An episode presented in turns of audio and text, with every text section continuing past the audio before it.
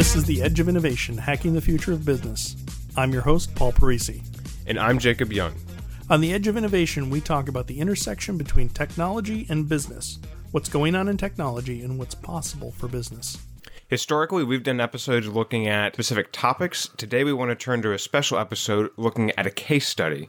Paul, would you talk us through who is the focus of our case study today? Sure. We've been working with a client who is a personal services firm. It's a single owner uh, and worker, one person, and she provides um, services to pregnant women. So uh, it's a doula, and what that basically is is a coach or somebody to be there to help the mom out throughout the pregnancy and really through the delivery.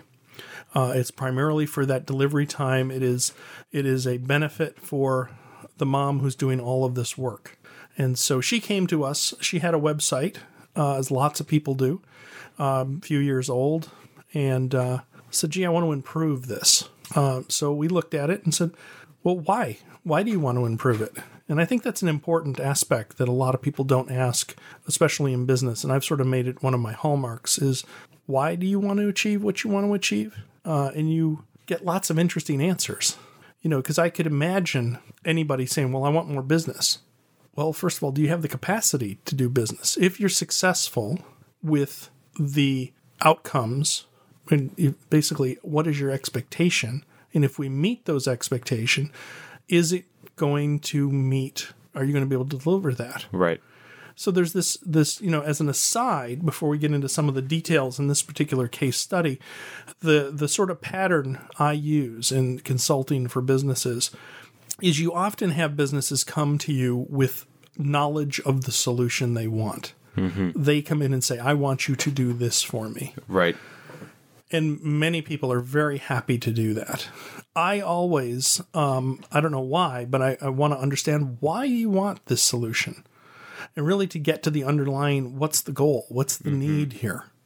And many times, almost the majority of them, um, or uh, overwhelming majority, I would say, is the case where the solution they have chosen is not the solution that right. will meet their goals. Right. And so that's a huge thing. And you know, a lot of technology projects fail. And they fail primarily because the expectations weren't set. Right. And the goals weren't set properly. Uh, and I think, you know, as as simple as it sounds, these are the questions you need to ask before you start a project. Why why do you want to do this? What are you expecting? Yeah, well sometimes it seems like a solution becomes the shiny new thing that somebody wants rather than not only understanding who they are and what they're about and what they're trying to accomplish, but right. what what exactly is going to help accomplish those specific ends. Now, everybody doesn't have the same ends and goals in mind. Right.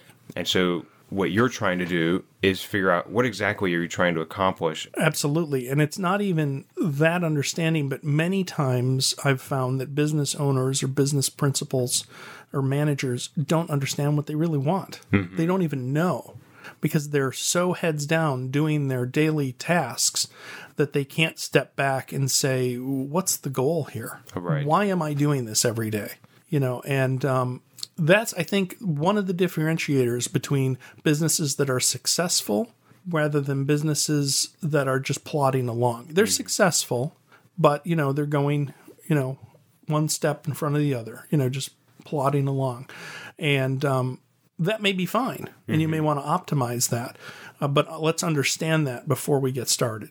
So, this particular client came in and had a website. And one of the things that's interesting in the web economy, and I use that term fairly loosely, and that is, you know, uh, post traditional advertising, you are basically judged on what's on your website. And um, unless you have a business that, you know, people just happen to know about you. Right. Like Coca Cola. I don't know yeah. if I've ever been to their website. Right uh, you know, you're the five million pound gorilla. They just, yeah. you know, that's fine.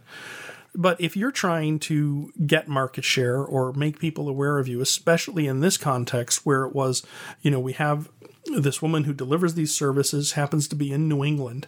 Uh, we'll go, you know, Boston, North Shore, that kind of thing. And usually Um, you know, if you sell your services, in her case, uh, helping deliver a baby, you're not going to have another chance to remarket to that mom, you know, for another year or so. And, you know, that's an optimistic. So you've got to find new clients. It's really got to be that. And one of the things that's critical in this sort of web, again, web economy is that you have a nice, shiny website. And people, you know, just like they like shiny objects and brand new cars, ooh, it's nice and shiny. It's really cool. And it's got, you know, everything's sparkly. That has to be the ethos on your website. And the minute you put it out there, you got to start planning for your new one Yeah. it's just the case. It's it's it's you know I like to ask business clients, um, how long are you planning to stay in business? You know, because if if you're just saying you know you want a solution that's going to get you past two years, that's fine. But the fact of the matter is, you're going to have to reinvent your website every couple years Yeah. To make it fresh, to make people feel like they're, if, if they're coming back, wow, that looks cool. Oh, you painted your room. You know, you know, they come into your house, they don't see all the old things. You've improved it. You've you've Yeah. made it better. Um, but now you have new people coming in and they've seen better websites. Amazon looks better than it did five years ago. They're tuned, they're hyper focused on getting those visual cues Yeah. and getting that clear information across. So if you've got a website from the 90s that has a menu across the top that doesn't look good on a phone, Yeah. you got to change it. It builds your market persona. Oh yeah, I mean, I immediately, almost invariably, whenever I visit a new website and they aren't updated to being reasonably modern, like Right. let's say since 2007, I just immediately assume they aren't in business anymore, Right. Or they don't care about my business, and I go someplace else. Right. So you know those, you know, the minute you say these things, they're they're obvious, Right. But they're not obvious beforehand because you know you've you've got this woman who has this business and she is getting enough clients to keep her busy. Mm-hmm. Why do I need a new website? Well, we don't know. If we could fork reality and say one one world, you know, that one reality where we don't change the website and one where we do, they're going to have different outcomes. Now, it may be that people look at, let's say, she had a five year old website and they they the the text on it is so good that they look past that. But you know, studies say that people come and they bounce. Half of the people come to your website are going to go away, uh, and that's because in the three to five seconds they're looking at that website, something didn't hook into their mind to make them go to the next step. So we looked at some of her analytics. She had some rudimentary analytics. I think her site was actually hosted using GoDaddy tools, um, which again, you know, simplifies things. But in that simplification, it it makes things minimal, and it didn't provide the depth of insight we needed. We were able to find out, for example, with her particular thing, is mobile important? Well, it was only like twenty percent of the people went via mobile. Now that is right uh, in complete opposite of what we're seeing in in uh, across every property. Now, Right. why might that be the case? Well, this is a pretty heavy decision. You're trying to do that, and you don't, you wouldn't equate, you know, sort of. I mean, people, you know, do dating apps on Right, on, right. uh, on mobile, you know, like Tinder, you know, uh, two second judgment. Yeah, yeah. Um, uh, if you don't know what Tinder is, it shows you a picture of somebody and you basically say thumbs up or thumbs down, swipe Right. right or swipe left. And if you swipe, what is it? I don't even know. Right. never used it. Yeah. So you swipe right and you say you like that person. yeah, yeah. Uh, it's very superficial, obviously, because you're just looking at a picture. But so we saw that in this case, a lot of people weren't sitting down uh, on the bus or uh, in in those mobile moments where they were choosing a doula, a, a person to be there and help them deliver their baby. They were taking time out and spending time on a desktop. So that told us, well, we certainly do want to make it mobile friendly. We don't want somebody to have a bad experience. So everything you do, if your website isn't mobile friendly right now, you have a serious problem. Yeah. You need to fix that. That is, I mean, you're saying to the people out there, I don't really care what you think or what Right. you're interested in, but we don't care enough to make it easy for you to get to know Right. us. We we want to be irrelevant in the next five years. Is Right. what you're saying. Well, right now, honestly, Yeah. if it's not mobile friendly, um, I would say that irrelevant in the next five years is more of how often you reinvent your site yeah. uh, and optim- re-optimize it and, Right. and show that your innovation is continuing Yeah. and that you're relevant. Um, so while mobile wasn't our first thing, we found that the overwhelming majority of her clients said, I felt like I got to know you mm. by reading the website. Okay, so that didn't mean we throw away all of our content because that content is very effective. So we needed to optimize that so that it was easy to read, easy to consume in a friendly, conversational way, both uh, image wise and uh, friendly fonts, friendly colors, because this is a relationship that they're starting. Mm-hmm. So as we re architected that, we wanted to make sure we kept that. Uh, additionally, we want to have new content delivered through multiple channels so that people can discover this person.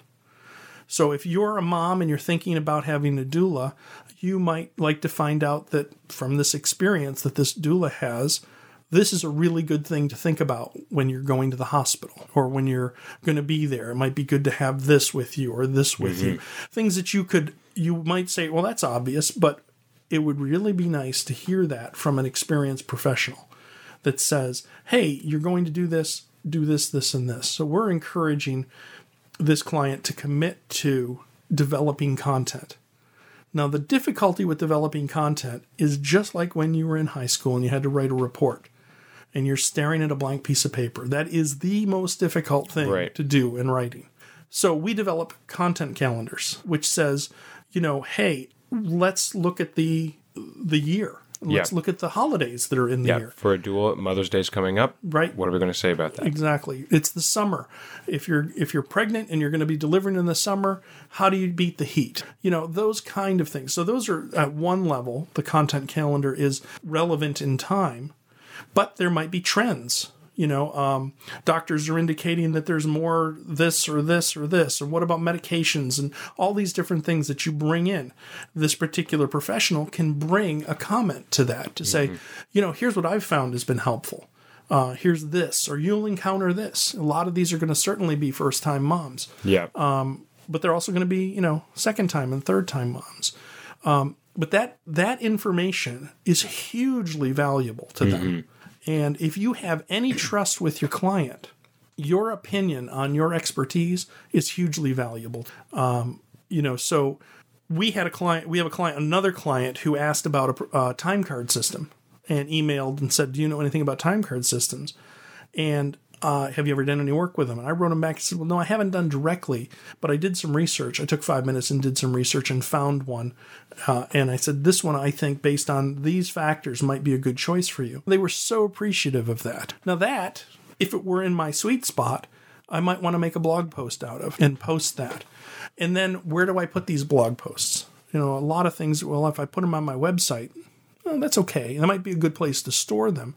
But I really need to find places in which I can stand on top of the roof and shout. right. And you do that through Facebook, certainly for this personal services firm. Uh, for a doula, Facebook is perfect because I can both put it there, I can have my friends like it, Yep. And then it gets to be cross pollinated by friends and referrals. Right.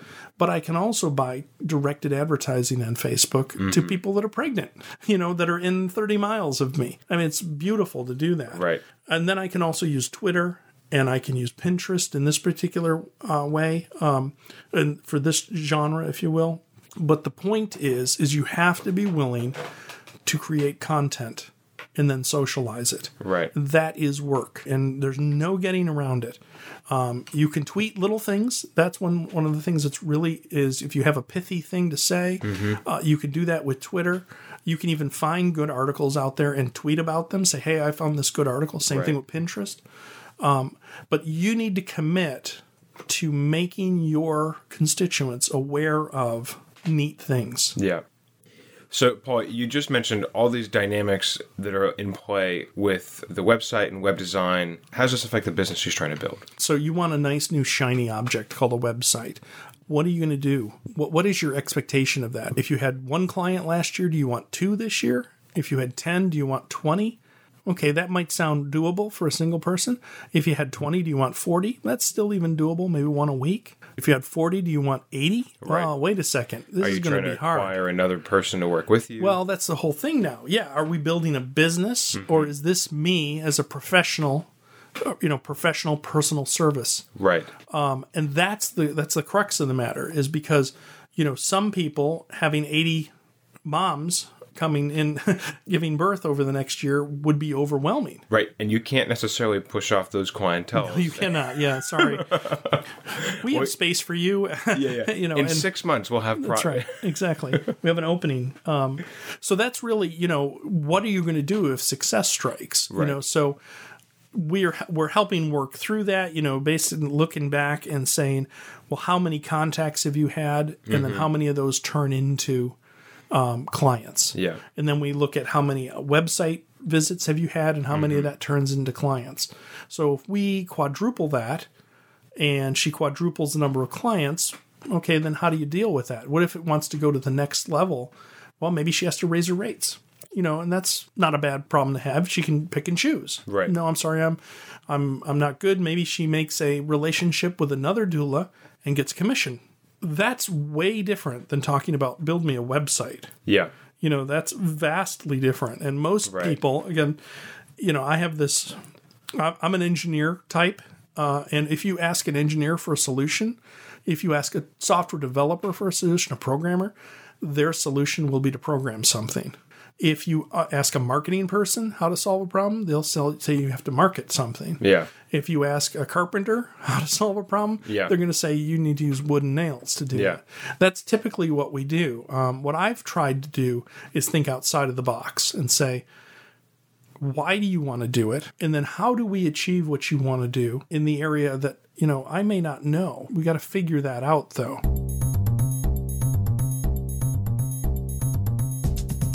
Are there questions that come to mind in terms of helping understand the why of a company, of a business? Well, I think it's, you know, again, a lot of these things are obvious when you say them. Um, I, I think it's profoundly simple. You know, what what is it you want to do? Yeah. uh, and especially in small businesses, when you get into sole proprietors and things like that, you have to figure out a way to scale your business. But you may not want a scaled business. You may be comfortable with the level of business you're at. But let's say you want a company that's got 30 employees and you want to expand your market. You need to be prepared to be able to fulfill that plan. Um, now, that doesn't mean you have to do all the engineering work and all the decisions and how are we going to add 600 people and what place are we going to have picked out for office space and all that. But you have to have those notions that if my growth is incremental or exponential, how I react in those. And if I drive you to thinking about that, that's going to help you sharpen your focus right. on everything you do because you're telling me that's the goal. Yeah. Then we need to look at other things you're doing and saying, why are you doing this? You shouldn't be doing that. Yeah. Those can be scary things to deal with. yeah. But that's critical that um, you know I do a, a review every year for a um entrepreneurial competition, and I will tell you that everyone when I ask why are you doing this, uh, and you can ask that in a lot of different ways. Well, I really like this, you know, is a good is an answer. That's Yeah. good, but you know, well, no, why why do you think it's a business? And they're like, oh, I don't know, I hadn't thought of that, you know, and those are things that you have to consider. Yeah, you know, well, those are the sort of things that come under the under fire and under that are tested a year or two into the business, and it's no longer just kind of like the fun of getting things up and running. Right. That's the real engine that's going to move things forward. Right. Well, businesses are usually built to make money. Right. That is the universal filter, you know, that says how we can say whether a business is successful or not. Even uh, a nonprofit has a money component to it. Uh, it has a value proposition there. And so you have to be very clear on how those things work um, so that you can understand and judge whether your business is doing well or not. And we get so close to it as business owners, and we've fought and sweated so much to get this aspect of the business there. You really need to be in the situation to be able to step back and say, is this even worth doing? Mm-hmm. Uh, and that's a hard reality. But I think it's especially in small businesses, you need to reevaluate that constantly. So, to summarize, so we had this client come to us. She's a doula, she works with pregnant moms, and she's there to be their coach and their support in the hospital delivery room, in the delivery room. I don't want to say hospital because many of them are done uh, midwives and things like that. They don't want that traditional sterile uh, experience of delivery. And so she's very good at what she does. She's adored by her clients. Uh, and I think she wants to do more. She felt her website was a little bit old, which is a very important thing. That shows that she has some insight there. It's probably a little bit past old, so it should have been done two years ago. And I think that's an important takeaway for business owners. Is you know, a year is a long time in internet time Yeah. And you can help extend the life of your website to two years, two and a half years by keeping content fresh, keeping pictures fresh, new Right. pictures, things like that.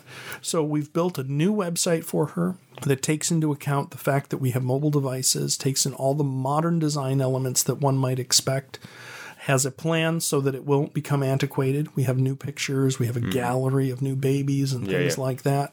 Uh, we have a plan for content so that uh, she's going to be writing content, sharing it on social media, Facebook targeted advertising to Mm-hmm. moms that have identified as pregnant, and Twitter uh, Right. uh, tweets, and um, uh, also Pinterest. Right. And so, in blog posts on her own site. This is here's you know lessons learned. Right. And those things we think, and we'll be able to measure this and they actually report on it over the series of podcasts, will continue to drive traffic to her.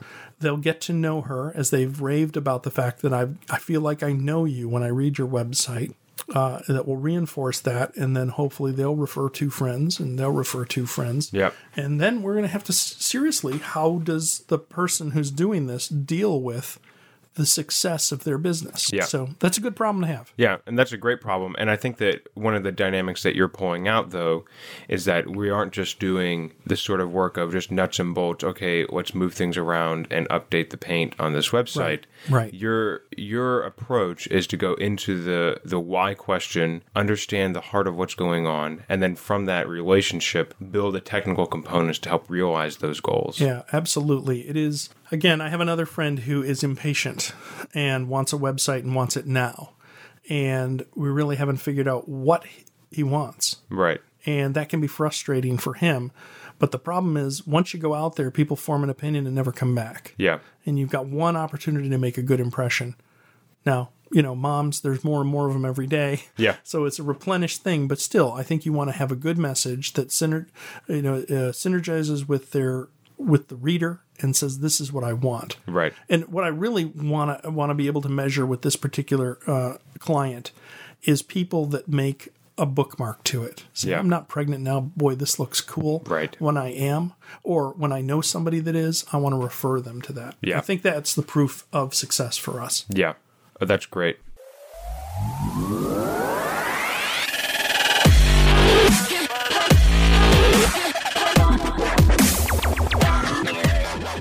Edge of Innovation is brought to you in partnership with Savior Labs.